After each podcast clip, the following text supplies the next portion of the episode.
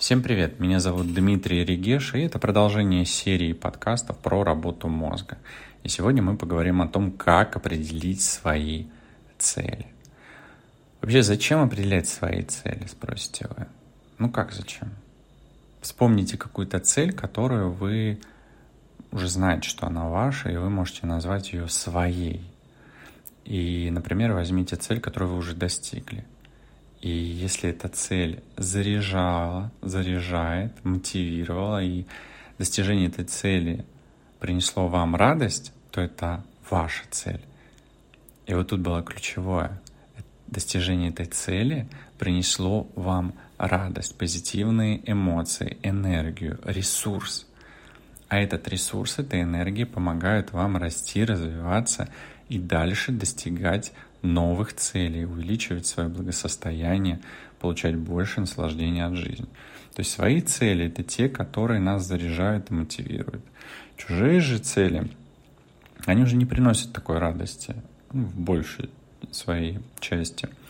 И могут быть такие ситуации, когда, достигая чужие цели, вы будете испытывать скорее облегчение, чем радость. Например, если цель была родительская, и вы поступили в ВУЗ, то когда вы его окончите, возможно, вы испытаете облегчение, а не радость.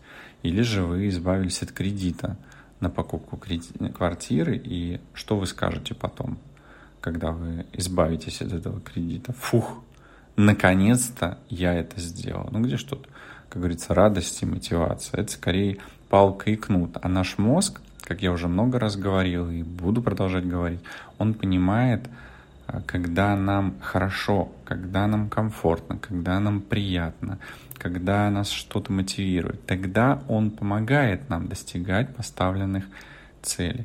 То есть если вы будете выполнять, реализовывать все свои цели и ставить на них акцент, то вы будете получать энергию, вы будете получать ресурс, который будет вам помогать выполнять в том числе и чужие цели, без которых мы жить, э, ну, к счастью или к сожалению, не можем. Потому что мы живем в социуме и все равно так или иначе зависим от окружения, от наших родителей. И есть э, статистика, известная мне, о том, что свои цели обычно составляют порядка 10% от всех целей. И в идеале их должно быть 20%. То есть 10-20% это свои цели, а чужие это 80-90%. Представляете, какой большой объем на самом деле чужих целей. И что это за чужие цели вообще? Во-первых, это родительские. Какие бывают родительские цели? Давайте поразмышляем.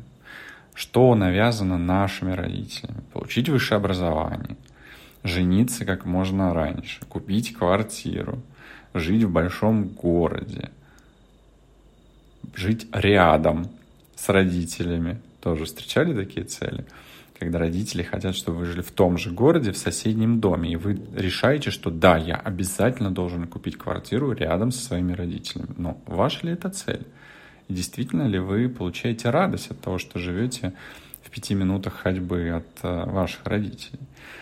И родительские цели — это те, которые мы считаем, что должны достигать по мнению родителей.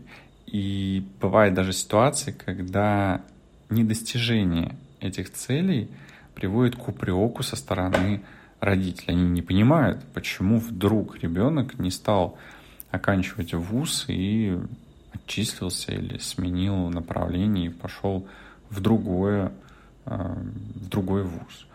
Еще бывают цели социальные. Это те, которые дают чувство уважения общества, в котором мы живем.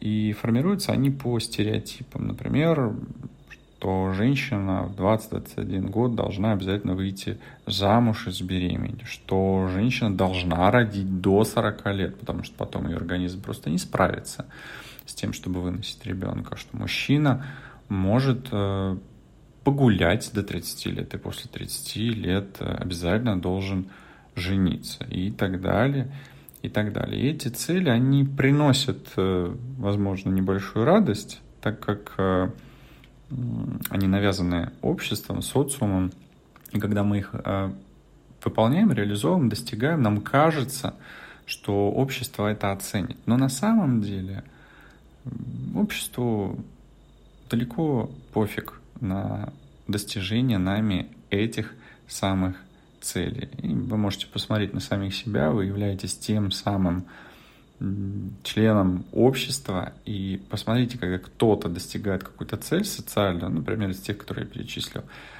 имеет ли для вас это вообще значение? Важно для вас это или нет на самом деле? Но при этом мы все равно такие цели ставим. Еще есть цели окружающих людей. Это наши родственники, партнеры, клиенты, и кто-то может нам говорить и рекомендовать, например, обязательно нужно отдать э, детей в такую-то школу, потому что вот она рядом с работой, она такая хорошая школа, там удобно будет потом забирать ребенка после работы и так далее, и так далее. То есть кто-то нам что-то рекомендует, и мы э, начинаем это считать своей целью. Или, например, из моей жизни, когда один знакомый э, предложил мне отправить маму в Турцию в отпуск. И я подумал, почему бы и да, и сделал это своей целью, и стал даже планировать, как я это сделал, когда я это сделал. Но эта цель не была реализована и удалена из списка целей, но все равно она была навязана окружающими людьми, моим знакомым. Еще бывают цели благотворительные. Например, о том, что 10% от дохода необходимо отдавать э, благотворительные дома. Это может быть э, именно навязанная благотворительная цель. Человек, естественно, не получает от этого удовольствия, но он делает, потому что это вот такая благая цель. Или, например, помогать э, в период ковида бедным семьям, жертвовать еду, вещи и так далее. Это тоже могла быть цель, э, навязанная обществом, некая благотворительная цель. И вот мы разобрали четыре вида, четыре категории целей. И вот пятая категория – это как раз личные или свои цели. И, как я уже сказал ранее, свои цели, они доставляют удовольствие. Достижение этих целей доставляет удовольствие. Еще эти цели, как их определить? Очень часто они нелогичны. Они похожи на детские желания, и они при этом заряжены энергией. Это цели, когда для себя любимого. Один из примеров — это пойти в магазин и купить мороженого. Вкусного, аппетитного мороженого. Что это? Это своя цель. Потому что она доставляет удовольствие, она доставляет радость, достижение этой цели. И она мотивирует — сделать что-то для того, чтобы достичь эту цель, получить радость. Еще свои цели обычно конкретны.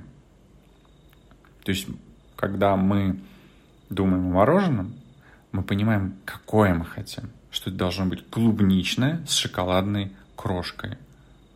Может быть, даже бренд, скажем, какое мороженое нам хочется. Или же телефон. Если мы хотим телефон, то мы скажем, что это, например, iPhone такой-то модели с такой-то памятью, такой-то цвет. То есть мы детализируем, что мы хотим. Так вы можете определить, что цель ваша, а не чужая. Потому что если вы говорите, что я просто хочу телефон, а вас спрашивают, какой, да все равно какой, я хочу телефон. Тут, тут что-то не так. Скорее всего, эта цель не ваша. Таким образом, как я уже сказал ранее, свои цели, они помогают. Они э, помогают нам расти и развиваться, потому что достижение своих целей дает нам энергию и ресурс. А на этой энергии и ресурсе мозгу проще достигать все новые и новые цели. Поэтому ставьте приоритете свои цели – если их сейчас 10%, пусть их будет 20% от общего количества целей. Детализируйте их, прописывайте, выписывайте их на бумажке. Если вы хотите телефон, прям напишите, какой телефон, сколько он стоит денег, до копейки. И повесьте на стену перед глазами, чтобы на рабочем месте или утром, когда вы просыпаетесь, или чистите зубы рядом с зеркалом, у вас будут эти бумажки прикреплены, вы будете видеть эту цель, свою цель. И тогда вы будете визуализировать ее, вы будете представлять, что вы ее уже достигли, и будете достигать этого результата. И будете получать наслаждение от жизни и радоваться каждому дню. Таким образом, да что таким образом? Ставьте свои цели, радуйтесь жизни, достигайте, достигайте их и получайте наслаждение. До новых встреч. В следующих подкастах э, разберем, как э, помогать достигать цели, какие бывают усилители, ограничители и еще много полезного, интересного контента. До встречи.